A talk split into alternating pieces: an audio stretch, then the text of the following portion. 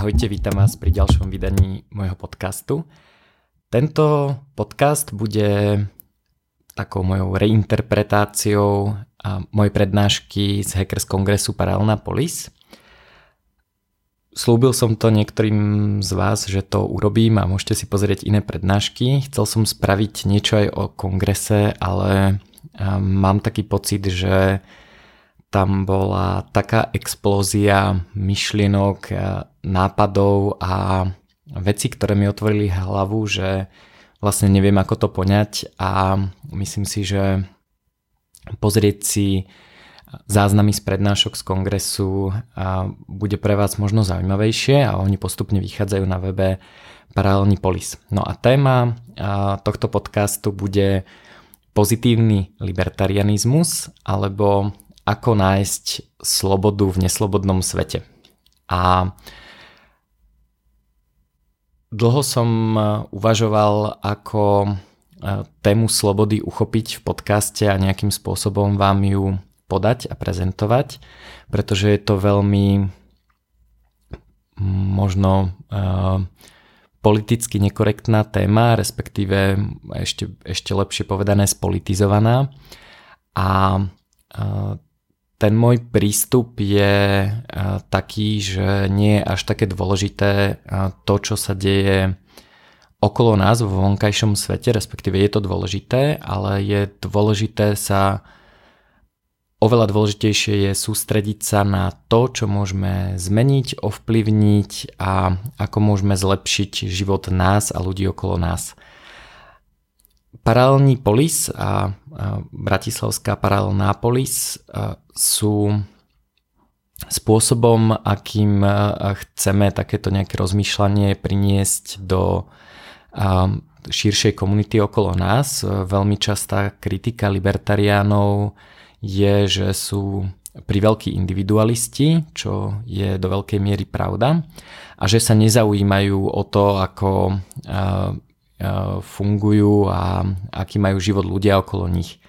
A toto nie je do veľkej miery pravda, pretože každý žije v nejakej komunite a je pre neho dôležité, aby sa jeho blízky a rodina a ľudia, s ktorými komunikujú, aby, aby títo ľudia sa mali dobré, boli šťastní, spokojní a slobodní.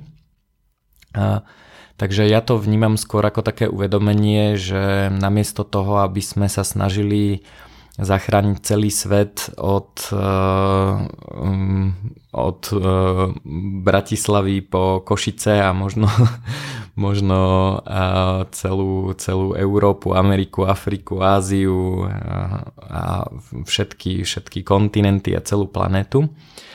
A tak dokážeme mať vlastne oveľa väčší dopad na to, ako žijeme my, ako žijeme v komunite, v ktorej sme, ako interagujeme a ten dopad môže byť oveľa väčší.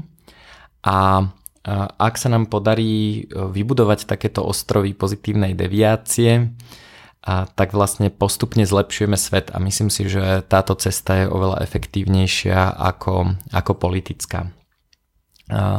Teraz sa ale budem v tomto podcaste venovať osobnej slobode, čiže nie je to, nie je to podcast o, o tom, ako zmeniť svet, ale je to podcast o tom, ako zvýšiť svoju osobnú slobodu, takže zrovna tá individuálna časť.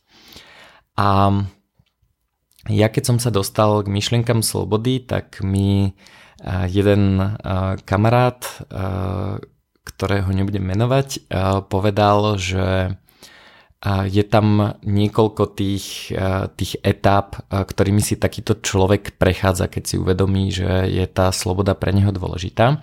Ešte dôležitá poznámka je, že sloboda nie je najdôležitejšia hodnota pre každého a pre mnohých nie je ani dôležitá. Sú ľudia, ktorí preferujú istoty, ktorí preferujú mnohé iné hodnoty, čiže ak uh, tieto myšlienky vo vás nerezonujú, nechcem tým povedať, že je s vami niečo zlé. Toto je skôr podcast pre ľudí, ktorých, uh, pre ktorých je tá sloboda dôležitá.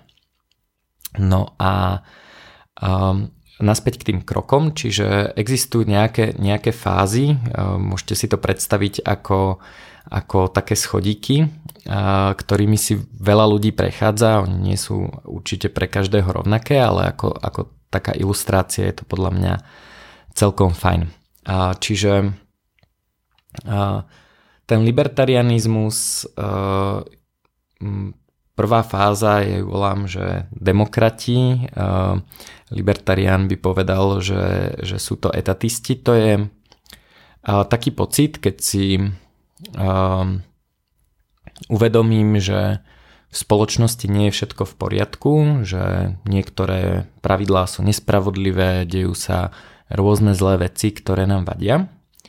A táto fáza sa volá, alebo v tejto fáze ľudia chcú primárne opraviť to, čo existuje okolo nás. Čiže opravme štát, opravme všetky tie nespravodlivosti a, a títo ľudia, demokrati, ktorí robia a, buď pre politické strany alebo pre rôzne neziskovky, ich primárnym cieľom je teda povedať si, že OK, máme tu nejaký systém a pokúsme sa ho opraviť z dola, alebo z hora, alebo akýmkoľvek iným spôsobom. V tomto štádiu sa nachádza väčšina ľudí, ktorí, ktorým nie je úplne lahostajné, kde žijú. A je to teda podľa mňa celkom fajn stav. Akurát niektorí ľudia si uvedomia, že, že ten štát sa buď nedá opraviť, alebo alebo to, tá oprava štátu je veľmi náročná, veľmi, je veľmi malá pravdepodobnosť, že sa to podarí a, a, a prechádzajú takou nejakou fázou um, možno skepsy v to, že takéto niečo sa dá, dá urobiť. Myslím si, že táto fáza je že k nej sa dostane veľmi malé množstvo ľudí a, a čo je ešte dôležité si uvedomiť, že sloboda nie je len o štáte. Je množstvo vecí, ktoré nám um, obmedzujú slobodu, ale toto je um, taká, taká najbežnejšia uh, vývojová cesta uh, pre ľudí, ktorým záleží na slobode, pretože ten štát uh, bol zdrojom a stále je zdrojom veľkej neslobody. Mnohí sme zažili komunizmus a mnohí máme pocit, že ten štát je taký nejaký hlavný aktér, ktorý nám bojuje v dosiahnutí slobody, ale tá ale sloboda môže byť v rôznych iných oblastiach života, o tom si tiež niečo povieme. No, keď prejdú ľudia z tejto fázy do ďalšej, tak e, to je vlastne moment, kedy si uvedomia, že e, na trhu existujú aktéry, firmy, ľudia, ktorí, ktorí dokážu riešiť niektoré problémy, ktoré, o ktorých sme si mysleli, že ich dokáže riešiť iba štát. Bežný príklad je, že mysleli sme si, že jedine štát dokáže zabezpečiť to, aby eh, nás náhodní eh, taxikári alebo, alebo prepravcovia neokradli a bezpečne dopravili z bodu A do bodu B, ale zistili sme, že namiesto taxi licencií eh, tento problém rieši aj reputačný systém a zistili sme, že vlastne na trhu, keď je dostatočný dopyt, tak tí aktéry trhu dokážu a tieto problémy riešiť efektívnejšie. Čiže ja osobne teda verím viac tomu, že, že vodič nejakej takejto aplikácie, nielen Uber, je ich niekoľko, ma dopraví, pretože viem, že keby keby nejazdil bezpečne a keby, keby nebol, nemal, nemal nejakú reputáciu a, a jeho priemerné hodnotenie klesne pod myslím si, že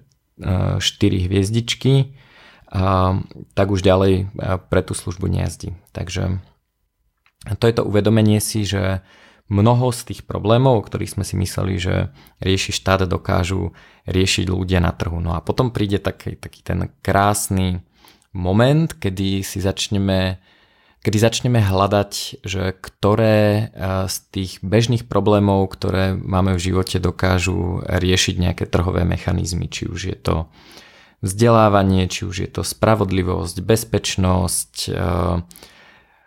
stavanie ciest, e, finančný systém a množstvo ďalších vecí.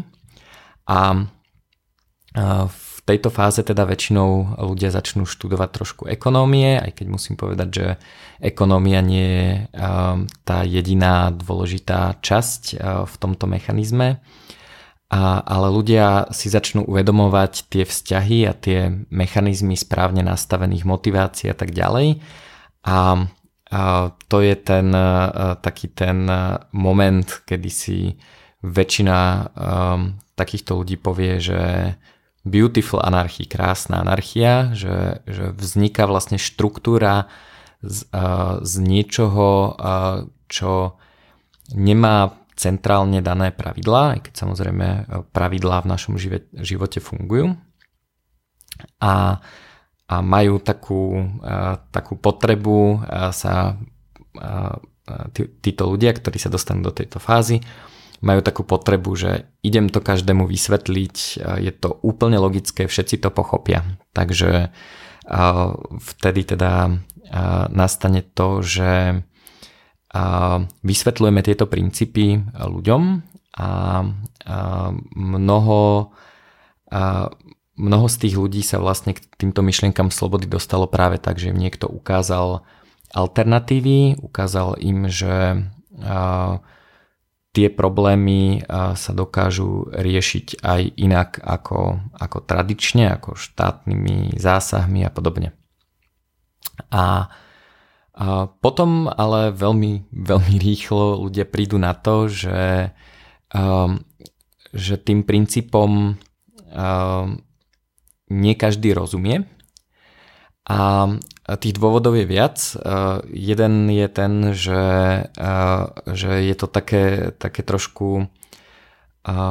Prichádza tam taká potreba vlastne zbaviť sa nejakého takého pevného záchytného bodu. Že keď máme centrálne dané pravidlá a máme, máme nejaký taký ten, ten systém, ktorému všetci veria, a, alebo teda ľudia do nejakej miery veria, a, tak a, e, je to nejaký záchytný bod, ktorého sa tí ľudia držia a pre väčšinu ľudí je veľký problém sa tohto záchytného bodu pustiť. A, čiže tam nejde ani tak o logiku, a, o, o množstvo diskusí o tom, kto by staval cesty a, a kto by pomáhal chorým, chudobným a všetky tieto veci nejde tam až tak o to, že, že či, či ten iný spôsob funguje alebo nefunguje. Je, uh, ide tam o to, že, že sme na to naučení a je to taká nejaká naša istota v tom živote. No a sú nejakí ľudia, ktorí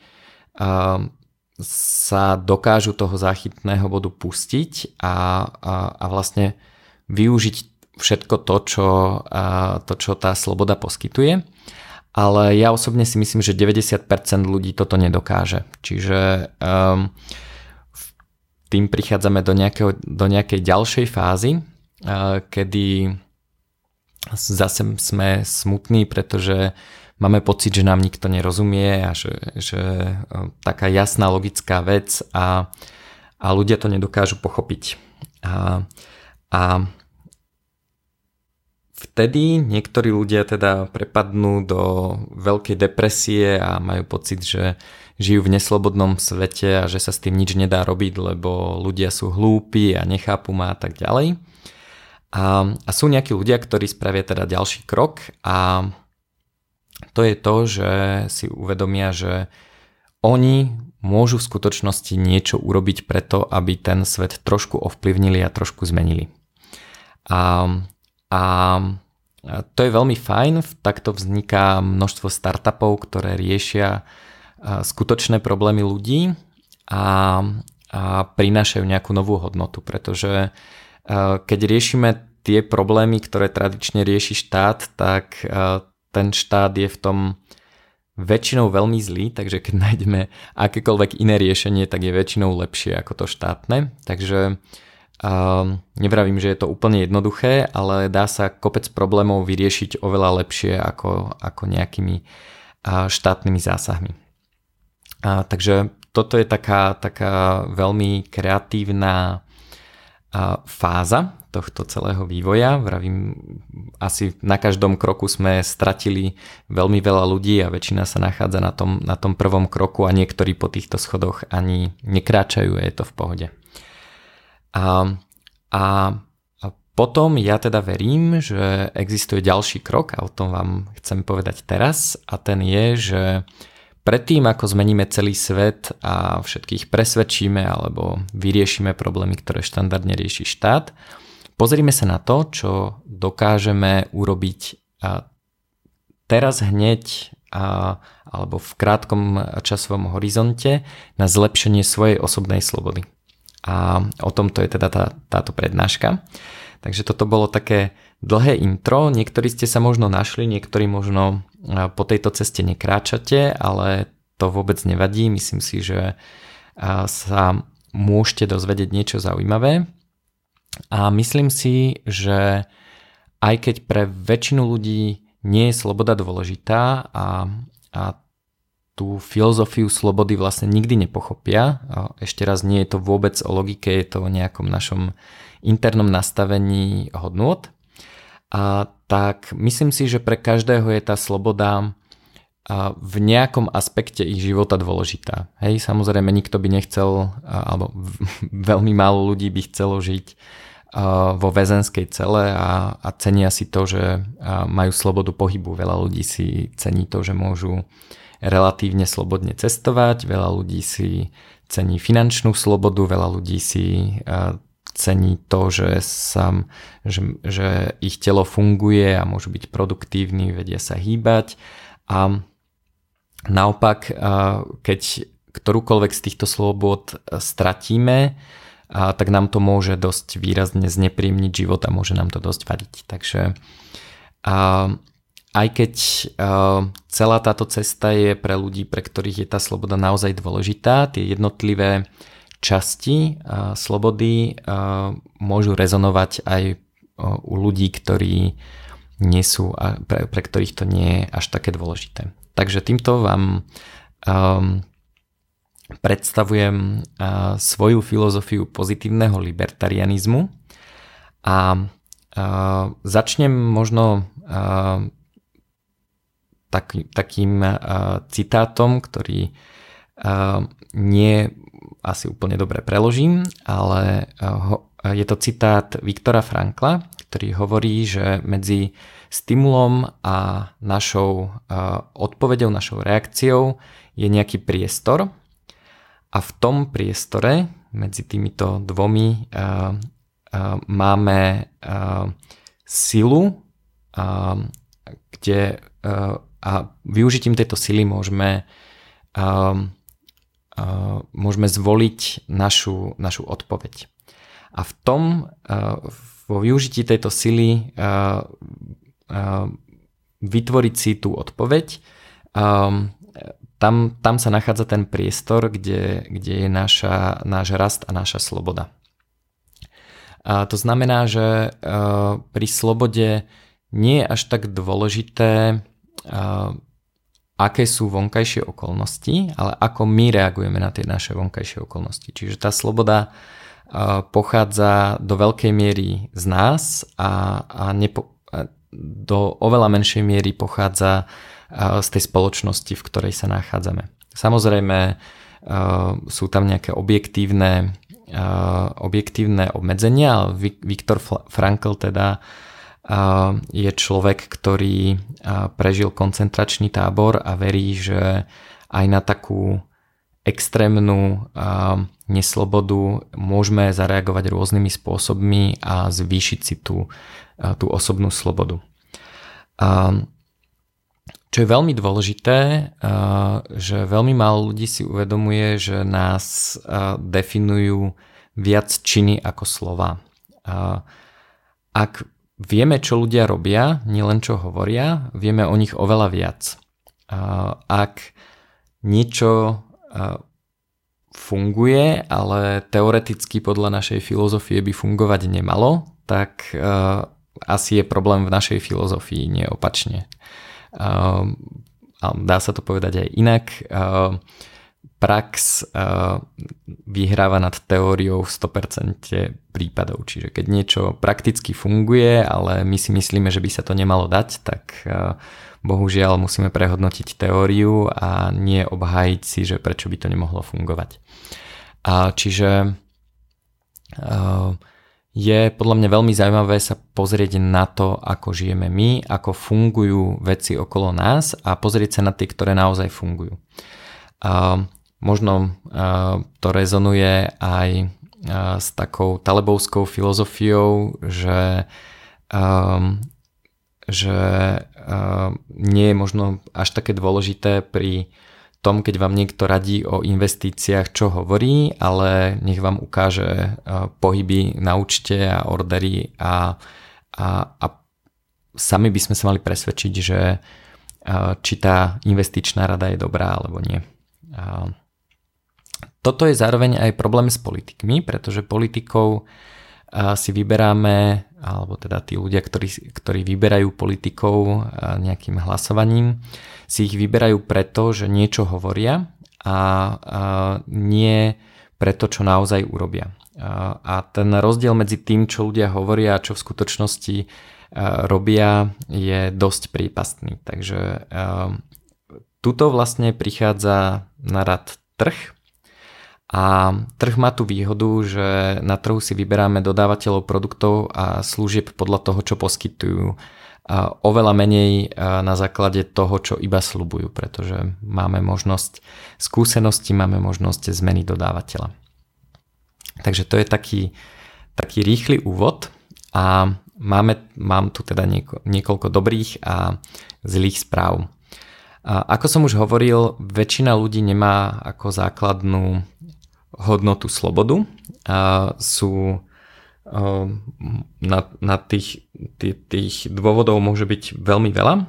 Buď sa jej príliš boja, pretože so slobodou prichádza zodpovednosť, alebo sú príliš zhyčkaní napríklad sociálnym systémom, alebo zdravotným systémom, alebo niečím podobným.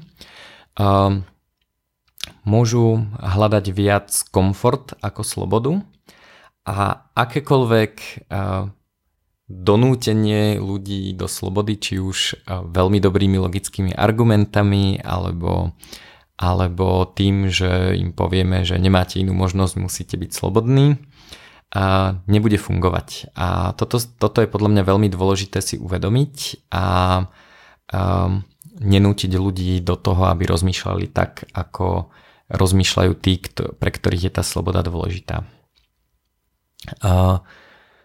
Toto zároveň hovorí, alebo na tomto je založené to, že ja keď sa rozprávam s ľuďmi a diskutujem s ľuďmi o slobode na Facebooku a tak ďalej, a, tak môj cieľ nie je primárne ľudí presvedčiť o mojom názore, ale môj cieľ je nájsť ľudí, pre ktorých je tá hodnota slobody vysoko a, a ak by potrebovali e, sa posunúť po tom rebríčku niekde ďalej, tak im v tom pomôcť. Ale keď vidím, že niekto e, tej slobode nerozumie a nie je to pre neho dôležité, rieši v živote čokoľvek iné, tak e, ho nechám tak a, a nie som jeho vystá, alebo teda nejaký, nejaký človek, ktorý musí všetkých presvedčiť na, na môj názor. Myslím si, že väčšina ľudí toto nikdy nepochopí.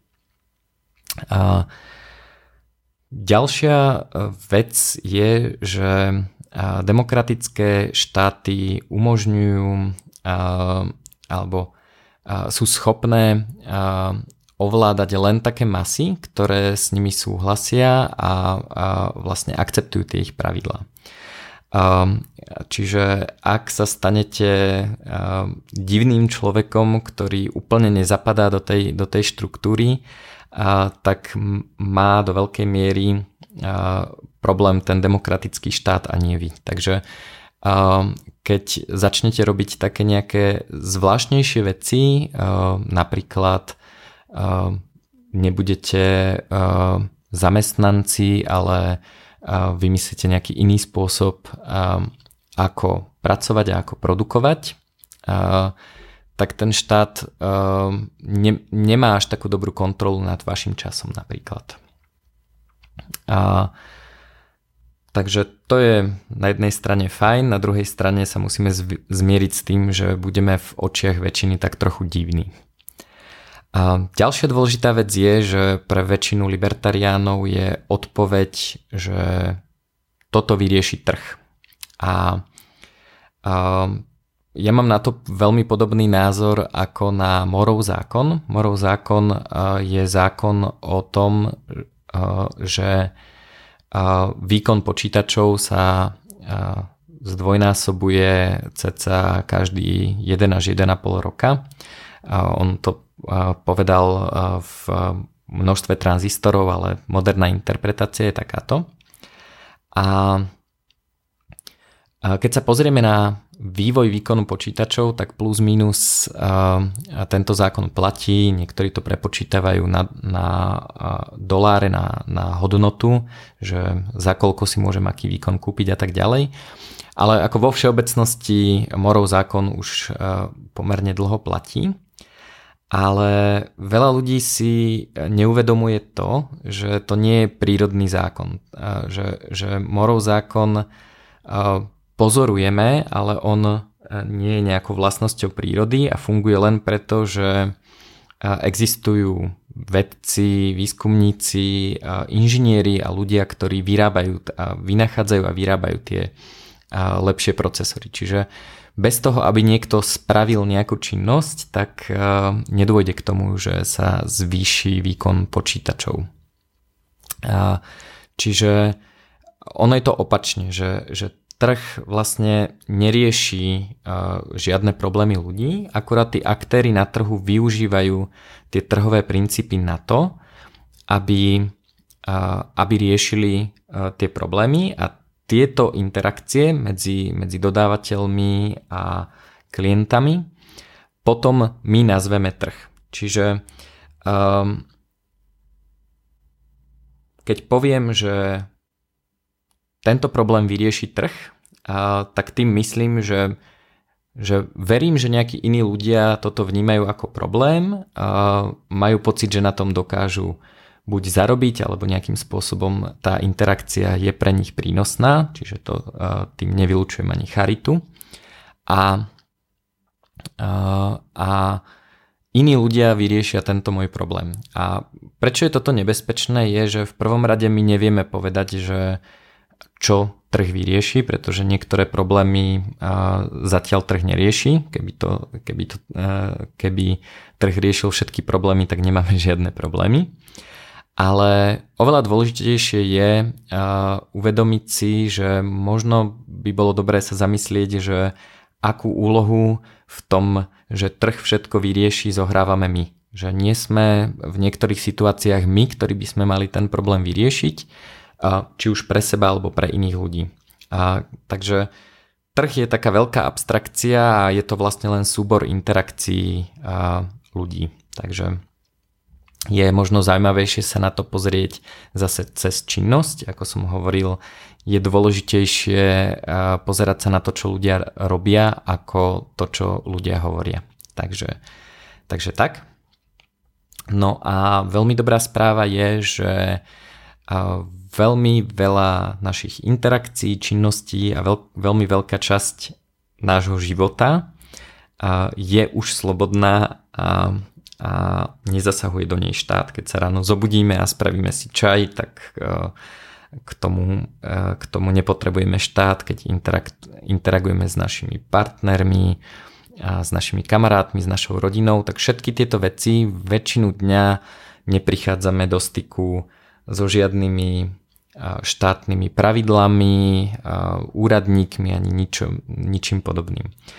A Dokonca, keď sa prechádzame po ulici, a, tak a, to, že nás niekto a, neznásilní, nezabije a neokradne, tiež nie až tak vďaka štátu, pretože, pretože nie je na každom, každom rohu policajt, ale je to vďaka nejakému nastaveniu toho systému. Proste väčšine ľudí nepríde ako dobrý nápad niekoho okradnúť pre nejaké svoje vnútorné presvedčenie. A, a to, to je teda dané hlavne nastavením spoločnosti, že my nepotrebujeme hm, tých policajtov a, a vynúcovačov tých pravidiel na to, aby, aby veľká väčšina našich interakcií bola v pohode. Čiže my vlastne riešime len to, len, len situácie, kedy je niekto šialený alebo nemá, nemá tieto hodnoty nastavené tak ako my.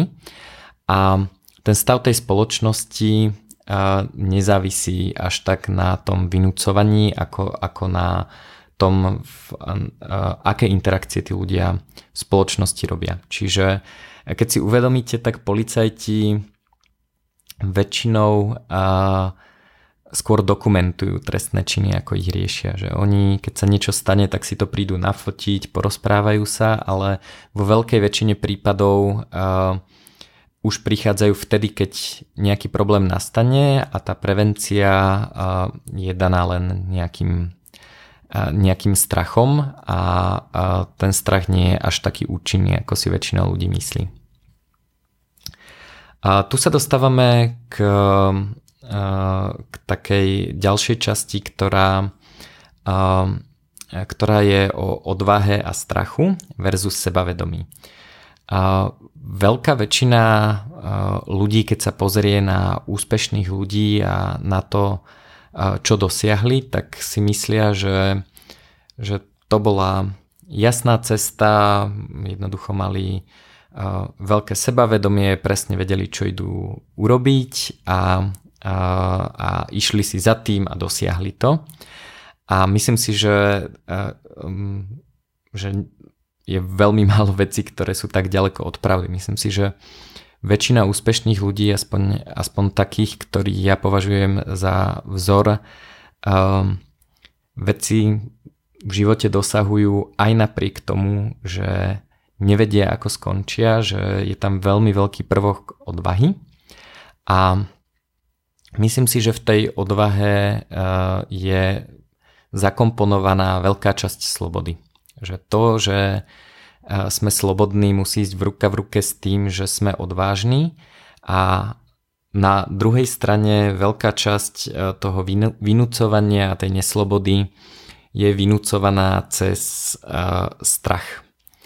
Um, takže to je, uh, to je podľa mňa veľmi dôležité si uvedomiť, že keď máte pocit, že ste neslobodní, tak je možno dobré sa zamyslieť, že či vás nebrzdí len strach a či ten strach je založený na niečom reálnom alebo, alebo nie. A na toto odporúčam cvičenie od Tima Ferisa, keď si pozriete TED Talk Tima Ferisa Fear Setting, tak tam je veľmi zaujímavý spôsob, ako sa s týmto strachom dá naložiť. Ja som to skúšal nedávno pri niečom, z čoho som mal veľký strach a veľmi intenzívne to pomohlo, takže odporúčam. Ten smer, tá cesta pozitívnej slobode má ešte možno taký iný rebríček a to sú také nejaké úrovne tej oso- osobnej slobody. A taká najnižšia úroveň je, že robím to, čo hovoria iní, že mám robiť. A dalo by sa povedať, že takomto leveli sme do nejakej miery otroci um, iných, um, iných ľudí. A robíme to, čo po nás chce niekto iný. A potom samozrejme môžeme získať istú kontrolu nad tým, čo robíme. A môžeme ísť o krok ďalej, kedy dosiahneme level slobody v nejakej oblasti, samozrejme nie, nemusí to byť nutne vo všetkých, že v tejto oblasti ma nikto do ničoho nenúti. Že som dosiahol takú slobodu, kedy ma nikto nenúti do toho, aby som robil niečo konkrétne. Napríklad, keď je to v práci, a tak som mohol postúpiť na takú úroveň, kedy som a, do veľkej miery sám sebe pán, nemám šéfa, ktorý mi každý deň hovorí, že čo mám robiť. A, a toto je teda level, na ktorý sa väčšina ľudí, ktorým závisí na slobode, chce dostať. Ale myslím si, že to pokračuje ešte ďalej a väčšina, alebo veľmi veľa ľudí, ktorých poznám, tak skončia na tomto a ja som na tomto leveli bol do veľkej miery tiež dlho zaseknutý. A, a tie ďalšie sú podľa mňa, že robím si čo chcem. A to znamená, že, že je to už definované skôr pozitívne, že nie, že nie, že mi nikto nehovorí, čo mám robiť, ale ja nejakým spôsobom aktívne rozhodujem o tom, čo robím. A potom ten ďalší level je podľa mňa, že aktívne využívam slobodu a vytváram. Čo to v praxi znamená?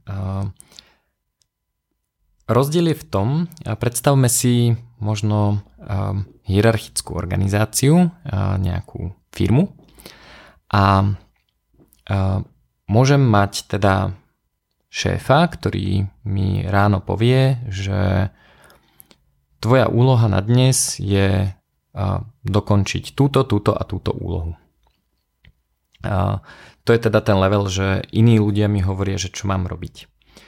A potom je, že mám istú kontrolu nad tým, čo robím. Znamená, že mi šéf povie, že mojou úlohou je docieliť alebo vyriešiť nejaký problém, ale mám istú slobodu nad tým, že akým spôsobom to urobím. A nikto ma do ničoho nenúti, je, že to nemusí byť až také silné slovo, že nutí, ale a, mám úlohu, ktorá je daná nejako všeobecnejšie a, a nikto mi nehovorí každý deň, že čo mám robiť, ale, ale mám, mám nejaké, nejaké ciele, ktoré mám urobiť. A, a to aktívne využívanie slobody je, a, a vytváranie nastáva vtedy, a kedy sa dostanem do stavu, že nie, že mi ani nikto nehovorí, čo mám robiť, ale ja si sám vymýšľam, čo mám robiť, a nejakým spôsobom to sám zrea- zrealizujem a veľmi dôležité je, že na to nepotrebujem žiadnu validáciu zvonka, že je to uh, že, že mám ako keby vlastníctvo nad uh, výsledkami svojej práce. To znamená, že, že je to tak, taký level tvorenia, že uh, taká úroveň tvorenia, že keď prídem uh, do práce, uh, niečo si vymyslím, rovno to zrealizujem a, a uh, sám vlastne vyhodnotím nejakým, nejakým spôsobom ten, ten výsledok. A, a v čom je toto fajn? Toto teda nefunguje v striktne hierarchickej organizácii, čiže ak si spomínate na podcast s Palom Luptákom o slobodnej firme, tak vlastne v slobodných firmách do istej miery nastáva to, že ľudia môžu takýmto spôsobom vytvárať. Že im nikto nepovie, čo, čo majú robiť, a, ale musia na to prísť sami.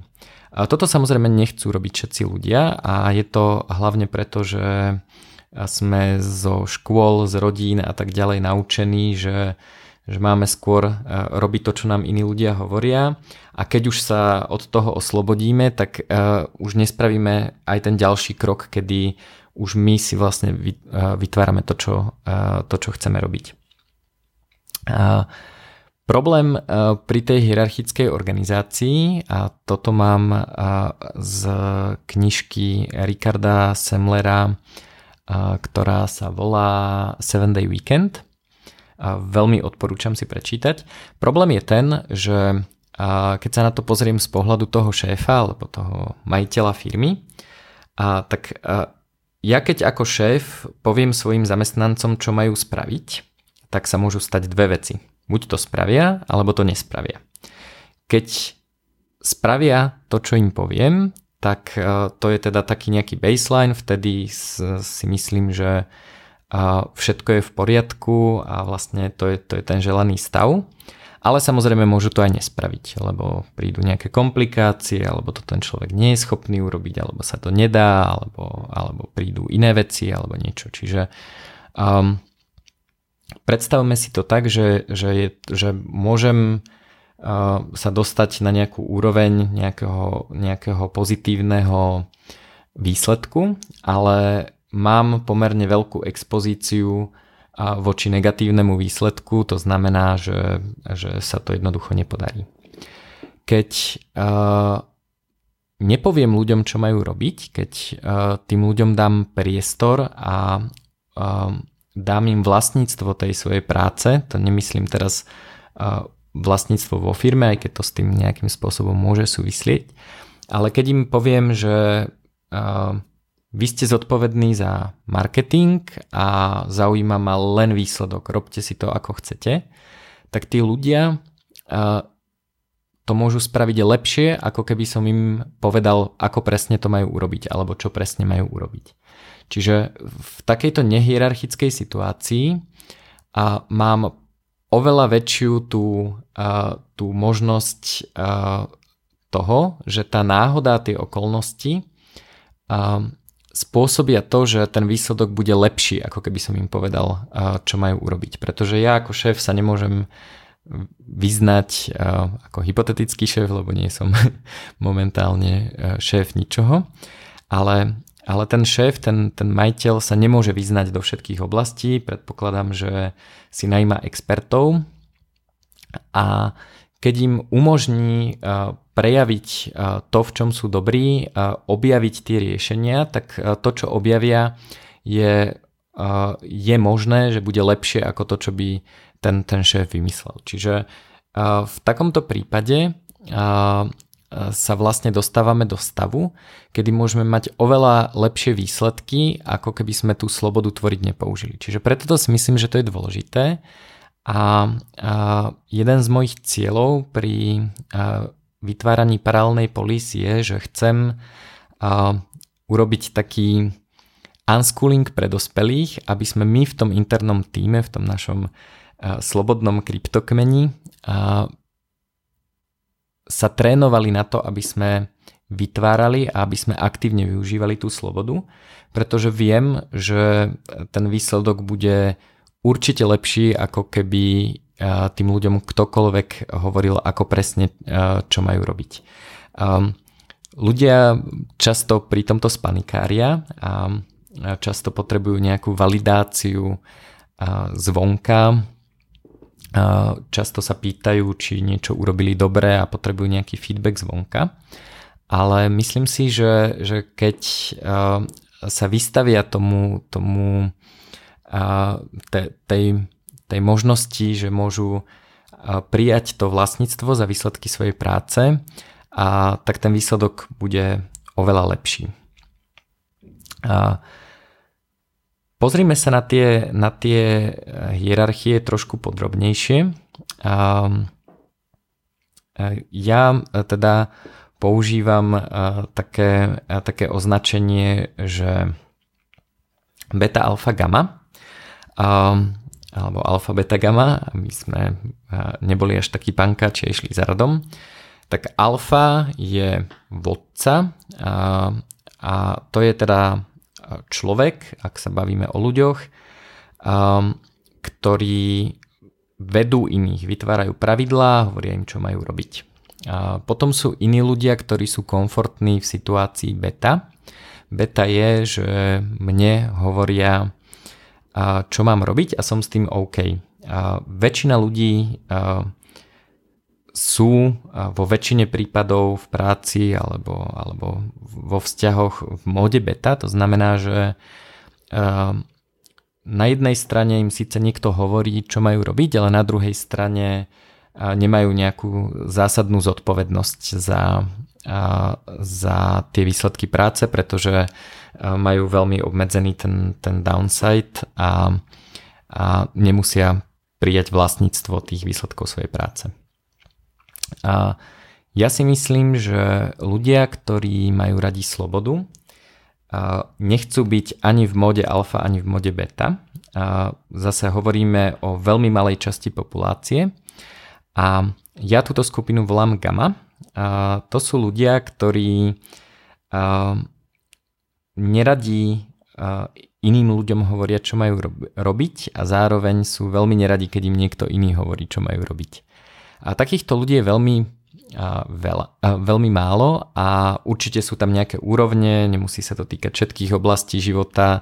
A, dobrý príklad môže byť, že a, som síce vo väčšine situácií gamma, ale a, keď mám nejaký zdravotný problém a idem k lekárovi, tak toho lekára posluchnem, lebo viem, že je to pre mňa dobré.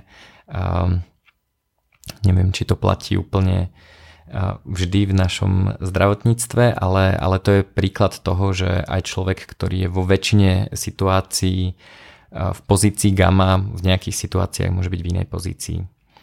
A ak si toto začnete všímať a začnete si to uvedomovať, tak zistíte, že byť skutočnou gamou je naozaj ťažké. Že veľmi často hľadáme tú, tú validáciu zvonka, veľmi často sa snažíme minimálne tie naše nápady alebo to, čo chceme urobiť, konzultovať s inými ľuďmi, aby, aby nám niekto iný povedal, že áno, môže to tak byť. Čiže ja mám pocit, že, že v tejto pozícii gamma som ja tak trošku nedobrovoľne, znamená to aj, že som hrozný šéf a nemohol by som priamo manažovať nejaký tým ľudí, pretože je pre mňa rovnako nekomfortné nasledovať pravidlá a príkazy v odzovkách niekoho iného, ako hovoriť iným ľuďom to, čo, maj, čo majú robiť. Čiže uh, uh, odporúčam uh, sa zamyslieť nad tým, že kedy a v akých situáciách uh, ste gamma a v akých pozíciách voči vám sa snažia byť ostatní ľudia. Je to veľmi zaujímavé si to všímať, súvisí s tým množstvo iných vecí a, a, a je to podľa mňa zaujímavé. Um, Ďalšia taká dôležitá vec pri osobnej a, slobode je v žiadnom prípade sa ne, nedostať do situácie, že som obeď. A, nemajte prístup, že svet je zlý a skazený a um, my nie sme slobodní, lebo svet okolo nás nám nerozumie alebo niečo podobné. Um, toto sa týka aj takých ostatných filozofií typu uh, uh, som znevýhodnený alebo ženy hovoria, že sú znevýhodnené, lebo, lebo sú ženy a, a feministky teda majú veľmi často taký prístup, že, uh, že uh, majú dajme tomu nižší plat, pretože sú ženy a podobne. Ja si myslím, že uh, akýkoľvek mod, kedy sa snažím poukazovať na to, že by som mal mať nejakú výhodu alebo by so mnou mali ľudia zaobchádzať nejak inak len preto, že som obeď nejakej nespravodlivosti je zlý. A, a, a nehovorím, že teda neexistujú obete, ale a, taký môj prístup, a, a, na ktorý sa snažím sústrediť, je, že a myslím si, že každý človek má silné a, a slabé stránky. A veľmi často sa snažíme, hlavne keď sme v tom móde, že som obeď, a ako keby upozorňovať na tie slabé stránky a nejakým spôsobom sa ich snažiť opraviť alebo sa snažiť opraviť celý svet, aby nám, pretože máme tie, tie slabé stránky nejakým spôsobom pomohol a vyrovnal tieto nevýhody. A ja si myslím, že, že oveľa dôležitejšie je uvedomiť si, aké máme silné stránky a stavať na nich. A myslím si, že keď chceme byť slobodní, tak je veľmi dôležité uvedomiť si, aká je naša hodnota, v čom sme dobrí, aké máme silné stránky a čo najviac to využiť, čo najviac na tom stavať a čo najviac byť hrdý na to, kým sme. A aj keď nikto nie je dokonalý, tak každý má nejaké silné stránky a stavať na nich. A tu by som sa možno dostal čiastočne k, k téme sebavedomie a nikto nemá rád, a málo kto má rád ľudí, ktorí sú sebavedomí veľmi výrazne na vonok a myslím si, že sebavedomie, ktoré pochádza znútra, z toho, že si uvedomujeme svoje silné stránky, uvedomujeme si napríklad, že sme lepší ako sme boli včera, zlepšujeme sa a, a neporovnávame sa s inými ľuďmi. To znamená, že nemáme sebavedomie typu, že som zarábam viac ako ten človek, alebo som krajší, alebo múdrejší ako iný človek. Ale keď sa porovnávame sami so sebou, to znamená, že vyprodukoval, vytvoril som viac ako predtým, prekonal som nejaké svoje obmedzenia, využil som nejaké svoje silné stránky, tak takýto typ sebavedomia je veľmi dôležitý a myslím si, že bez neho je veľmi ťažké byť šťastný. Takže um, vždy, keď uh, sa pozeráme na to, aký sme, uh, aké máme, uh, akú máme hodnotu, uh, tak uh, vždy aspoň mne teda zaklik, zabliká veľ, veľké červené svetielko v momente, kedy pri tomto rozmýšľaní sa mi v hlave objaví tvár alebo meno iného človeka a vtedy viem, že, že nerobím správnu vec, pretože porovnať dvoch ľudí je nemožné. Dokonca ani v nejakom ušom aspekte. Myslím si, že, že chudobná mamička na materskej môže byť bohatšia ako milionár, pretože bohatstvo nezávisí len od veľkosti vášho bankového účtu, ale aj od nákladov, od množstva voľného času a od množstva iných vecí. Takže um, sebavedomie by podľa mňa malo vychádzať znútra a z porovnania sa sám so sebou a nie s inými ľuďmi. Takže um, to je teda o sebavedomí a o mentalite obete. A teraz by som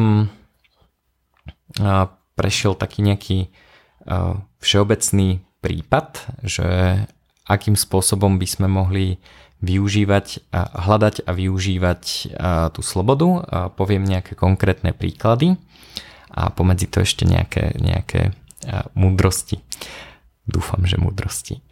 Takže um, taká tá cesta je, že v prvom bode by som sa mal pozrieť, že kde chcem získať viac slobody. A môže to byť nejaká konkrétna oblasť, povieme si zo pár príkladov. Druhý krok je, že čo robia ľudia, ktorí majú v tejto oblasti viac slobody inak, a to znamená inšpirácia zvonka. Ak sa tá nesloboda týka štátu, tak pozrieť sa na to, ako by som ten konkrétny problém riešil, keby štát neexistoval. Jednoducho v hlave v myšlienkach ho vypneme a čo by sme urobili, keby ten štát nebol. Keď tá nesloboda pochádza z niečoho iného, tak tá otázka samozrejme môže byť preformulovaná na to, že čo by som robil, keby ten faktor alebo, alebo tá vec, ktorá obmedzuje moju slobodu, neexistovala. Ako by to ľudia riešili. No a z tohto by nám ideálne mal výsť nejaký plán z inšpirácie a, a z možnosti takého nejakého dobrovoľného trhového riešenia.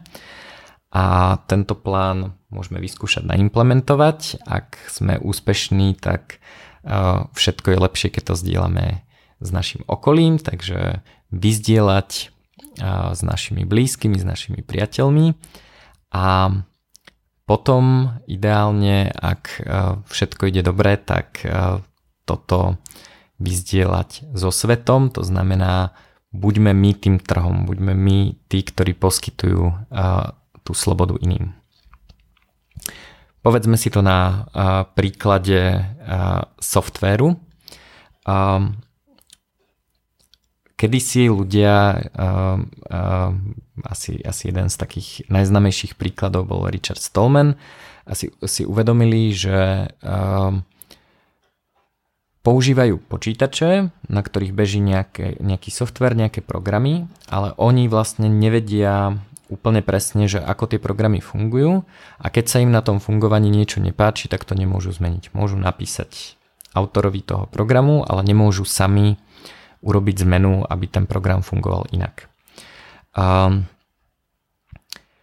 Takže to je teda problém, eh, čo je nesloboda, že neviem eh, zmeniť správanie môjho počítača. To je taký eh, pre niekoho možno, možno trápna, trápny príklad neslobody, ale pre, sú ľudia, pre ktorých je to dôležité. Pre mňa osobne je to teda veľmi dôležité um, v istých prípadoch, preto mám rád open sourceový software. No. Takže čo robia ľudia, ktorí majú viacej tejto slobody? No používajú software, ktorý má otvorené zdrojové kódy a zároveň a to robia sami, to znamená, keď nejaký software píšu, tak, uh, tak ten, uh, ten výsledok svojej práce zverejnia a umožňuje ostatným ľuďom uh, meniť ten kód. To je teda ten, ten open sourceový software.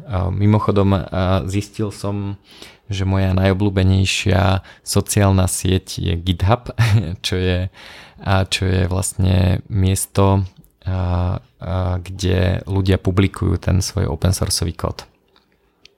A, a zistil som, že sa veľmi rád hrabem v kóde a rád, rád ho zdieľam, teší ma, keď môj kód niekto použije a prináša mi to oveľa väčšiu radosť ako diskusie na Facebooku o tom, koho, koho voliť alebo niečo podobné. No. Čo keby nebol štát? No bez štátu by nebol nikto, kto by vynúcoval copyright, duševné vlastníctva. Čiže by bolo oveľa ľahšie meniť software, pretože by nás, nám, sa nám nikto nevyhrážal, že keď to spravíme, tak nás zavrú alebo pokutujú.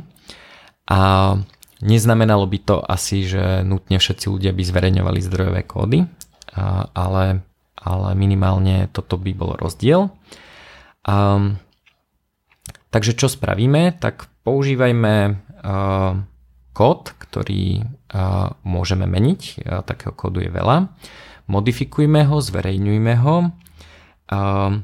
Keď ho zverejňujeme, tak to robíme tak, ako keby štát neexistoval, to znamená explicitne napíšme, že sa vzdávame copyrightových a autorských práv a tým pádom oslobodíme všetkých ostatných, ktorí ten náš kód chcú použiť a môžeme sa, o tom teši- môžeme sa z toho tešiť a môžeme e, využívať túto novo nadobudnutú slobodu.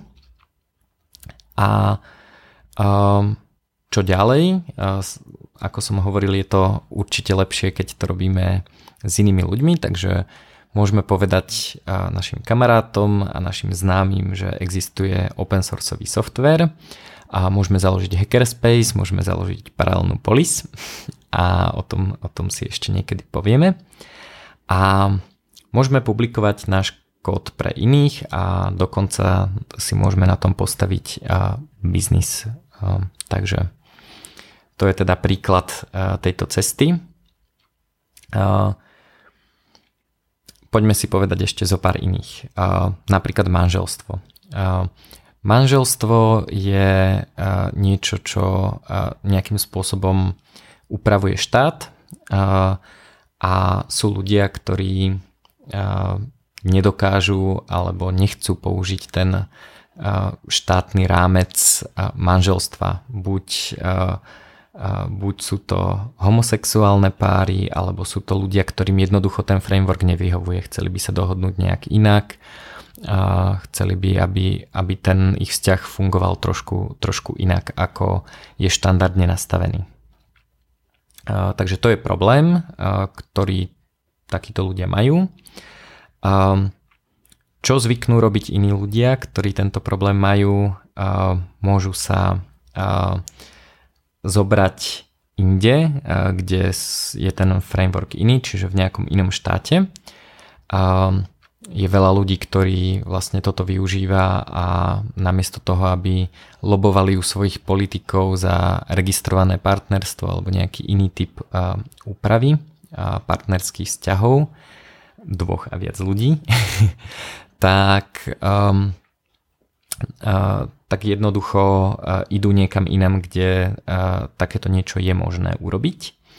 Alebo si môžu spraviť jednoducho súkromnú dohodu, zmluvu a tam nejakým spôsobom dohodnúť pravidlá. Že uh, nemusíme vlastne využívať ten framework, ktorý nám určuje štát, môžeme môžeme si ten rámec vytvoriť sami, môžeme si vytvoriť súkromnú dohodu o majetku, o, môžeme si zmeniť meno bez toho, aby sme sa zobrali. Jednoducho môžeme ísť na, na nejaký úrad a povedať si, že chcem si zmeniť priezvisko, alebo ho môžeme len používať bez toho, aby sme to nahlásili úradu. Čiže je množstvo spôsobov, ako tento problém riešiť a nie, nie, nie len tak, že zmeníme to, ako tie rámce tých, tých sobášov fungujú. A, a potom je dobré o tom povedať iným, že keď to pre vás funguje, tak je dobré deliť sa o tie skúsenosti a umožniť aj iným ľuďom, aby, aby mohli využiť takýto nejaký alternatívny spôsob.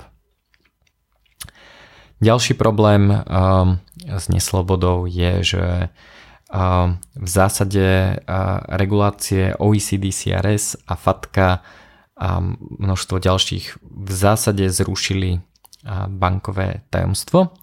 Takže sú ľudia, ktorí z rôznych dôvodov chcú mať nejakým spôsobom súkromie, čo sa týka ich financií.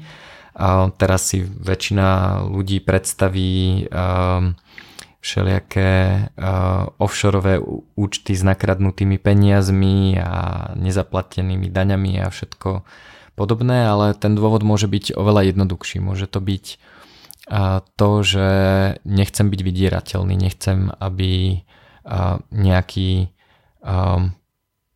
človek, ktorý, dajme tomu, teraz pracuje na daňovom úrade, vedel, aký mám majetok a predal túto informáciu ľuďom, ktorí ma môžu vydierať alebo niečo podobné. Čiže tých dôvodov môže byť veľa. A ak vnímam ako neslobodu moju stratu nejakého finančného súkromia, tak môžem sa pozrieť, čo robia iní ľudia. Iní ľudia teraz veľmi často svoj majetok ukladajú do kryptomien. Z pohľadu súkromia je najlepšia kryptomena momentálne na trhu Monero. A Môžem to teda vyskúšať. Ten ďalší krok je povedať iným o tejto možnosti. Vysvetliť im, že je to plne morálne, že nie je žiadny dôvod, aby sme hovorili o tom, koľko máme peňazí iným ľuďom, keď takisto ako ľudí nepúšťame alebo nemusíme púšťať do svojej spálne a nemusíme im ukazovať náš privátny život, tak to, kto má koľko majetku, je tiež súkromná vec a jednoducho vysvetliť ľuďom, že to je OK, že na tom nie je nič zlé a že ľudia by mali mať právo na také súkromie, aké chcú.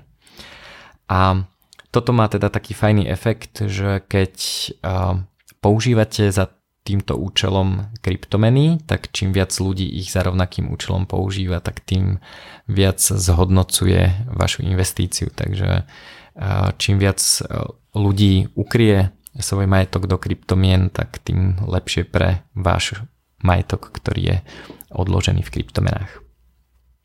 A ďalšia vec je odpočúvanie. Um, či už e, rôznymi štátnymi agentúrami rôznych štátov, hej, čiže nebavím sa len o tom, že e, nejaká bezpečnostná agentúra, neviem, Slovenská informačná služba na Slovensku nás odpočúva a za akých okolností, ale odpočúvajú nás rôzne iné agentúry štátne, Američania, Číňania a množstvo, množstvo ďalších štátov a s týmto nemusíme byť OK. A navyše je veľmi veľký trh aj s privátnymi a so súkromnými aktérmi, ktoré, ktorí chcú z, z rôznych dôvodov vedieť, o čom si píšeme, o čom komunikujeme. Tie dôvody môžu byť, že nám chcú lepšie zacieliť reklamu, že, nám, že chcú predať naše údaje, či už údaje o našom správaní sa, čo sa nám páči, aké máme názory, čo nakupujeme, či chceme cestovať alebo si kúpiť auto alebo množstvo, množstvo iných dôležitých vecí. Riešenie na tento problém je možno od Edwarda Snowdena, ktorý sa s týmto problémom momentálne stretáva osobne, takže čo robí on inak? Šifruje všetko a vždy. takže ja hovorím, že keď môžem, tak šifrujem aj nákupný zoznam do potravín, takže jednoducho používate šifrovanie ako default, núďte do toho všetkých, ktorí chcú s vami komunikovať, používate aplikácie ako Signál, cez ktoré môžete telefonovať alebo si písať privátne správy šifrovanie. A odporúčam to robiť naozaj vždy, že, že nerozmýšľať nad tým, že avšak toto môžem povedať do telefónu a toto nechcem povedať do telefónu, ale jednoducho používajte šifrovanú komunikáciu vždy na, na všetko, čo, čo môžete. A ten dôvod je aj ten, a to je teda tá, ten ďalší krok a to je šírenie, že je to tým, že sa jedná o komunikáciu, tak tam je veľmi dôležitý network efekt, to znamená, že je dôležité, aby e, ľudia, s ktorými komunikujete, tiež šifrovali, lebo ináč to nemá zmysel. Takže zase je to také trošku, trošku šírenie nejakej svojej filozofie, ale ja teda sa snažím nepoužívať telefón. Mnohí, keď mi voláte, tak viete, že som nedostupný a to je jednoducho preto, že väčšinou čas, väčšinu času mám obyčajný telefón vypnutý a príjmam hovorí a správy len cez signál. Takže um, takýmto spôsobom sa snažím uh, vycvičiť uh, tú moju sociálnu sieť a tých mojich známych, aby uh, aby tiež používali šifrovanie, pretože jednoducho nešifrovanie sa mi nedovolajú alebo im odpíšem alebo zareagujem za, až za niekoľko dní. Takže, takže to je ďalšia vec. A Tuto trošku zastanem a um, povedal som pár príkladov a um, poďme sa na to pozrieť, že či sa z toho dá niečo uh, vyextrahovať a uh, vytvoriť nejakú univerzálnu odpoveď. Myslím si, že väčšinou máme tú odpoveď na ten problém už dávno v nás a že ten strach, o ktorom som hovoril väčšinou, ten strach je väčšinou ten dôvod, prečo nekonáme a prečo tú slobodu ne, nevyužívame. Že je oveľa jednoduchšie zanadávať si na sociálnych sieťach na to, že nás zlé štáty odpočúvajú, ako prejsť na šifrovanie a vysvetliť to celej rodine starším generáciám a, a komukoľvek, s, s kým komunikujeme. Ale keď to urobíme, keď investujeme tú energiu, tak nemusíme čakať na to, že všetky štáty nás prestanú odpočúvať a tú slobodu máme hneď. Samozrejme je to, je to teda širšia téma, lebo to odpočúvanie nie je len o komunikácii, ale aj o brousení internetu a podobne ale to konanie nám zvýši tú slobodu prakticky okamžite alebo s nejakou, s nejakou investíciou. Že nemusíme čakať na to, že sa zmení celý svet. A tuto by som dal do pozornosti a, takého libertariána, ktorý sa volá Harry Brown. A on mal a, libertariánsku filozofiu, ktorá bola úplne z jadra antipolitická. Jeho vôbec nezaujímalo, že aká je veľká vláda a, a mm, aké sú zákony a, a podobné veci. A, alebo teda aspoň, aspoň tá verzia tej filozofie, a, ktorú propagoval, a, sa nezaoberala týmito otázkami. A v 70. rokoch bol výraz Browning out, ktorá, ktorý bol pomenovaný pod neho, po ňom a znamenalo to vyvarovanie sa politickému alebo ideologickému aktivizmu a hľadanie slobody v neslobodnom svete sám za seba, pre seba v súkromný a nie vo verejnom priestore. Čiže v zásade to, o čom tu točím celý čas. A, a ak máme teda pocit neslobody, tak sa pozerajme na to, že ako to vieme vyriešiť, napríklad pomocou tohto frameworku. A tu je veľmi zaujímavá taká, taký príbeh, že písalo mu veľmi veľa ľudí, ktorí, čítalo, ktorí čítali jeho knižku ako, ako som našiel slobodu v neslobodnom svete. A tak mu písali otázky a on tým ľuďom odpísal vždy jednou vetou a to je urob, čo si myslíš, že je najlepšie. Do what you think is best.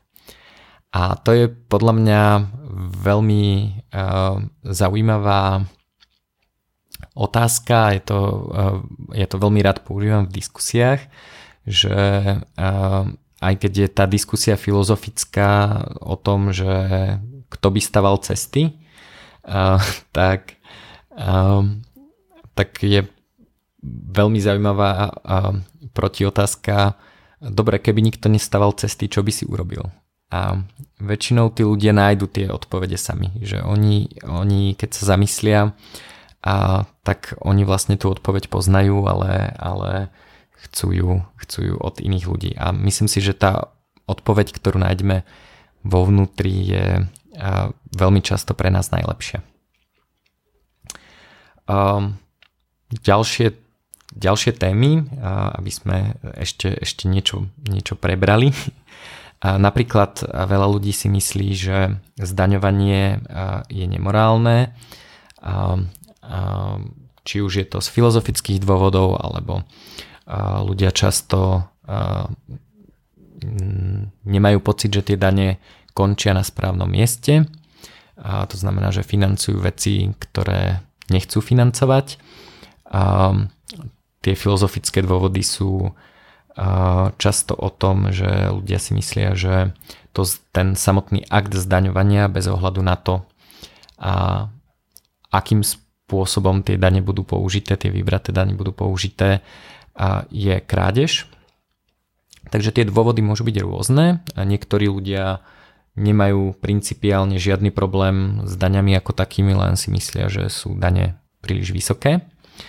No, čo robia ľudia, ktorým toto vadí, tak môžeme sa pozrieť na bohatých ľudí a tí um, znižujú uh, svoj zdaniteľný príjem a produkujú v krajinách, kde je daňové zaťaženie nižšie. A nemusí to byť priamo presun uh,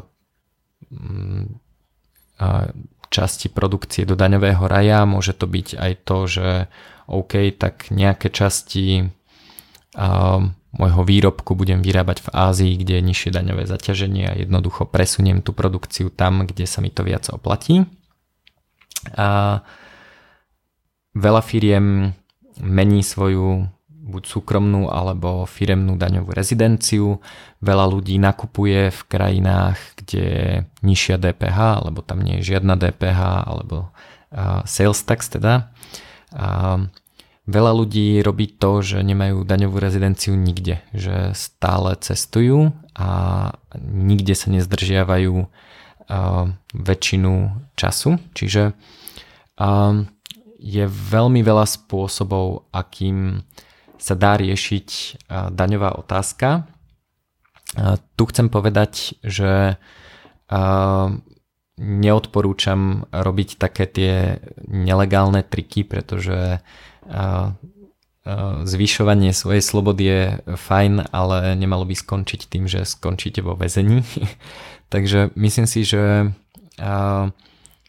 na presune produkcie do inej krajiny napríklad nie je vôbec nič zlé. Ak jednoducho neviem zohnať šikovných ľudí, ktorých by som dokázal zaplatiť a ten dôvod je preto, že je tu vysoké zaťaženie práce, tak ich jednoducho môžem zohnať niekde, kde, kde tento problém nie je, tí ľudia tam sú a zaťaženie práce daňové je nižšie a dám prácu iným ľuďom. Ja osobne nevidím rozdiel v tom, či dám prácu niekomu, kto žije v Rímavskej sobote a niekomu, kto žije v Singapúre alebo v Kambodži.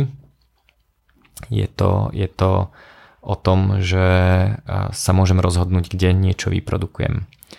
A ten sociálny aspekt je, že robím, obchodujem s ľuďmi a nakupujem od firiem, ktoré robia to isté, čiže keď si myslím, že to zdaňovanie je problém, tak je fajn podporiť firmy, ktoré tento istý problém riešia a obchodovať s nimi.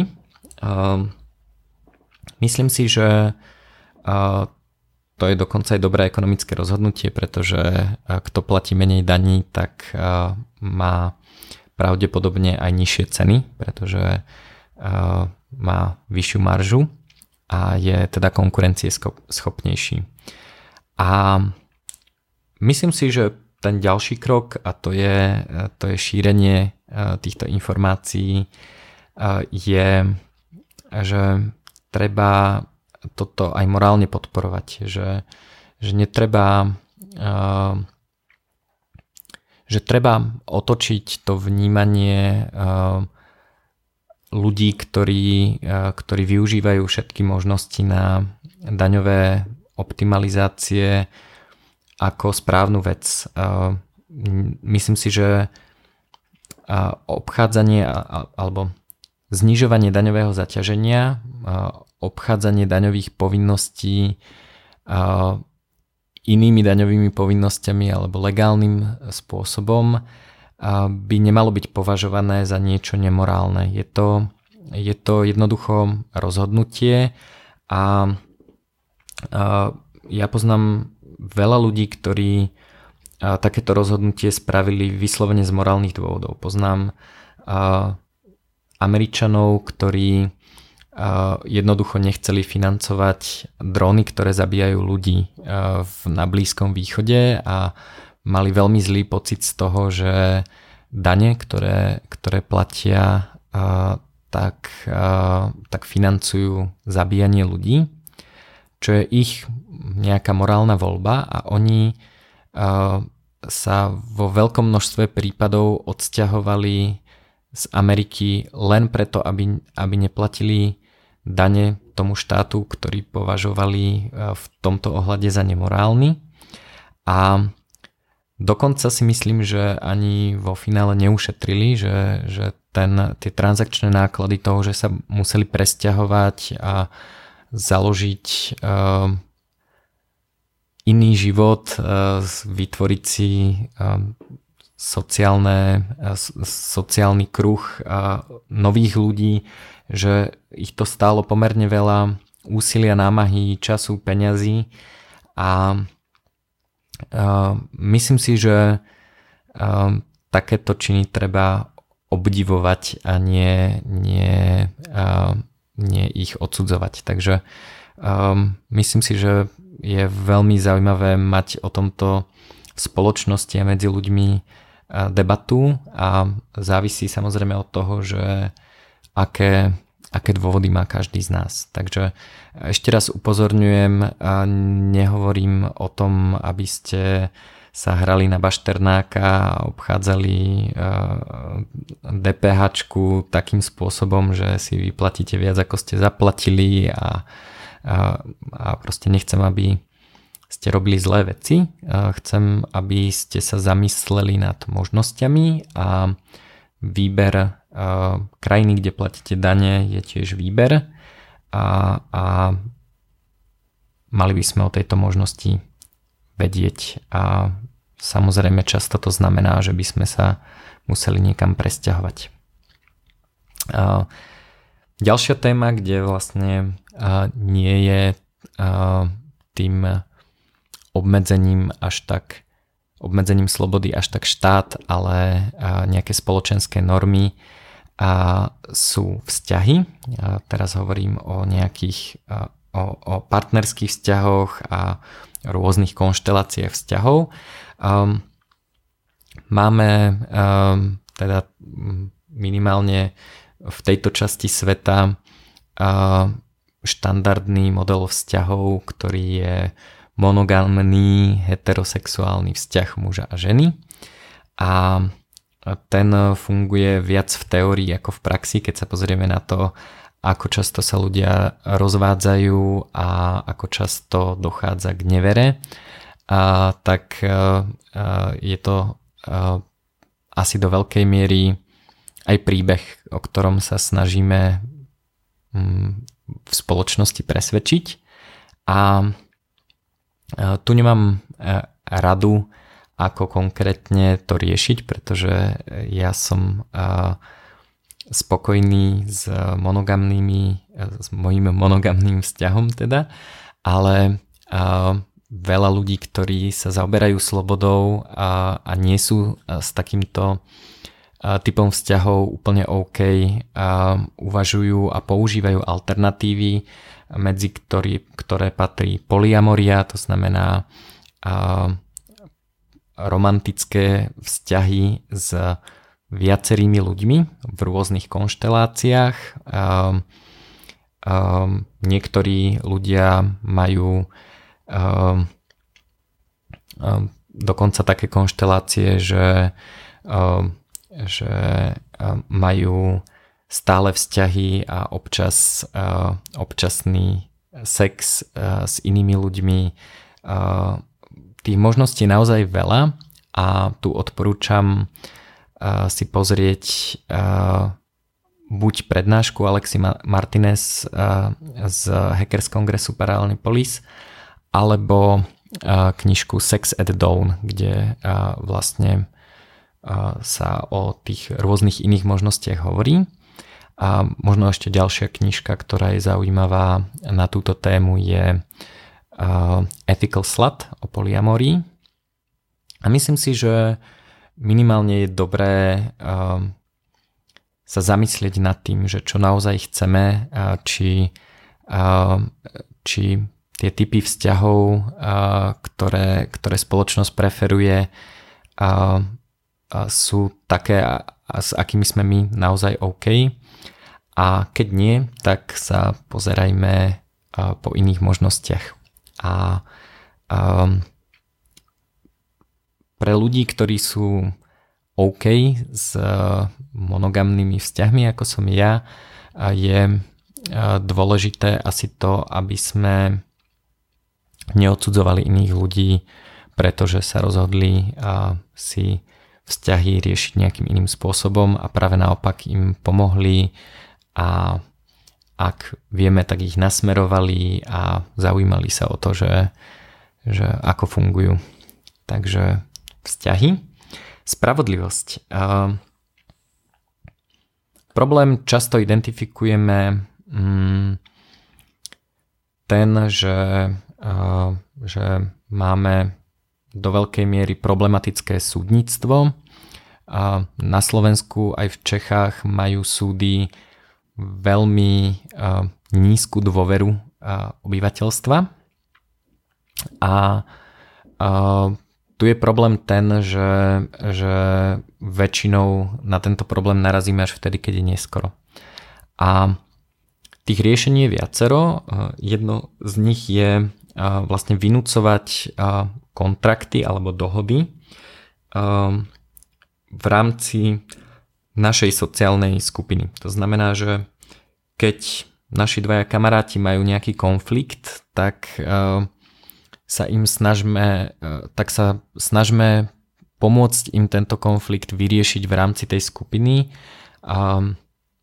Vytvorme im podnebie, aby mohli tento svoj problém vyriešiť a či už pomocou s nejakou mediáciou alebo, alebo niečím podobným. A hlavne by sme mali umožniť ostrakizovanie alebo vylúčenie ľudí, ktorí tieto dohody nedodržiavajú a odmietajú teda nejakým spôsobom zjednať nápravu. Čiže um, ak veľmi jednoduchý prí, príklad, ak niekto niekomu požičia peniaze a nevráti ich a odmieta sa dohodnúť a jediná možnosť je obrátiť sa na súd, tak možno si povedzme, že iná možnosť je, že tomu dlžníkovi povedať, že nie je vítaný ani medzi ostatnými kamarátmi v tej sociálnej skupine a jednoducho sa s ním nebude nikto baviť, kým sa nezačne nejak správať a kým sa nerozhodne, že ten problém chce nejak vyriešiť, že, že chce aktívne hľadať konštruktívne riešenie. Veľmi často vieme o tom, že niekto niečo takéto urobil a aj tak sa s ním bavíme a tvárime sa, že, by sa nič ne, že sa nič nestalo a že je to problém dvoch ľudí, ktorý s nami nesúvisí. Ale ak jediné riešenie je drahý a dajme tomu nekvalitný, alebo teda minimálne z tej dôveryhodnosti možno nie je úplne dobrý súdny systém, tak povedzme, že že to riešenie je mm, to, že kým, kým sa nebude ten človek snažiť ten problém vyriešiť, tak sa s ním nebudeme rozprávať, nepozveme ho na oslavy, nebudeme, nebudeme s ním jednoducho interagovať. A pre väčšinu ľudí je ten, tá, ten okruh ľudí, kde sa nachádza veľmi dôležitý a táto, táto hrozba, ktorá nemusí byť ani, ani priamo vyslovená, je to, je to len nejaká možnosť, ktorá môže nastať, je veľmi, veľmi účinný spôsob, ako vlastne vynúcovať nejaké privátne dohody bez použitia súdneho systému. A ďalšia možnosť je reputačné systémy a množstvo, množstvo iných vecí. Pozrime sa, tá otázka, že ako by sme tento problém riešili, keby nebolo štátu, tak zaujímavé je pozrieť sa na to z pohľadu internetu, pretože na internete vznikali konflikty medzi ľuďmi, ktorí sú anonymní a ľudia museli prísť na spôsoby, ako konfliktom predchádzať alebo ich riešiť aj v takomto prostredí. Takže internet je veľmi dobrý príklad toho, ako zabezpečiť spravodlivosť v rôznych konkrétnych situáciách.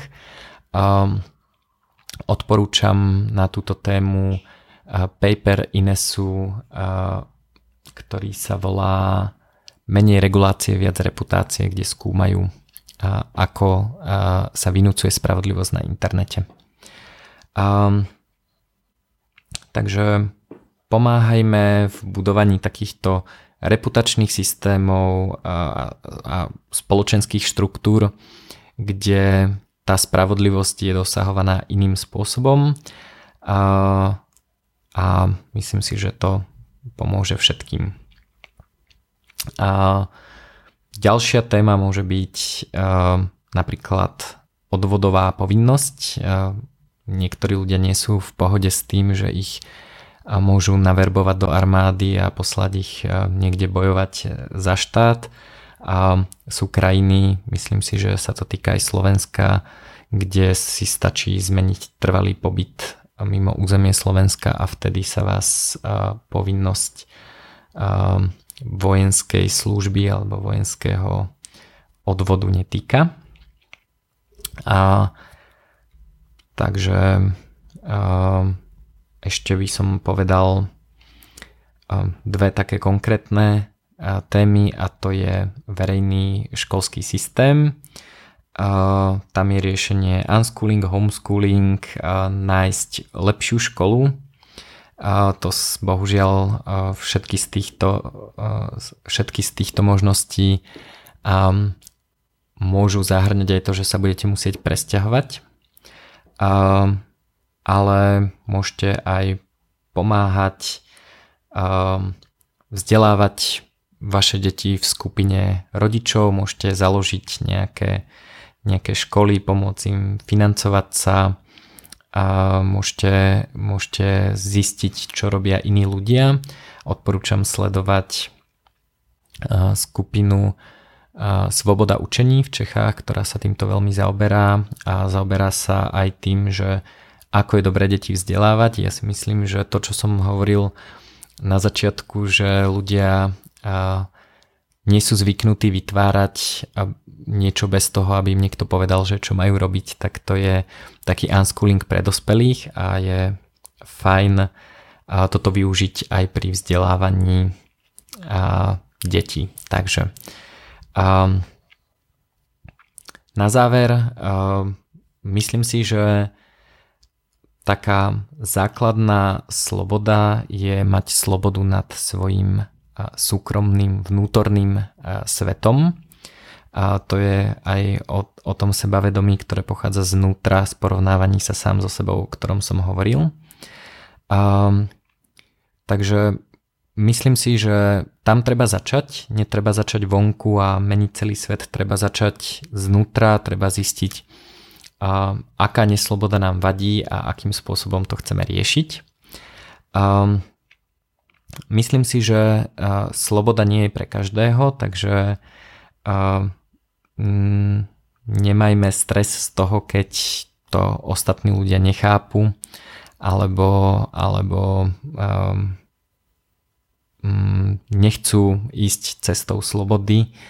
Um, neobvinujme ich z toho, že nerozmýšľajú logicky. Myslím si, že rozmýšľajú logicky, len je pre nich niečo iné dôležité. Um, aj pre nás, ktorým záleží na slobode, tak sloboda môže byť um, um, môžeme mať z nej strach, môže, môže v nás vyvolávať strach a v skutočnosti um, štát um, veľmi často využíva taktiku strachu na to, aby nás donútil zdať sa časti slobody. Napríklad um, na, nám zavedie kontroly na letiskách, ktoré sa dajú veľmi ľahko obísť, ale, ale to vyvolávanie strachu a toho, že, že rieši ten problém s teroristami, tak, um, tak to vlastne uh, v nás vyvoláva pocit, že ten štát nejakým spôsobom potrebujeme, takže vlastne strach a potreba štátneho riešenia idú veľmi často ruka v ruke, takže a nebojme sa toho strachu a, a, a myslím si, že veľa ľudí, ktorí a, idú smerom k osobnej slobode, museli prekonať a, fázu strachu. A určite to tak bolo aj u mňa. A, buďte radikálni individualisti, to znamená a, hľadajte to, čo naozaj chcete nájdete spôsob, ako to dosiahnuť a majte um, s rešpektom um,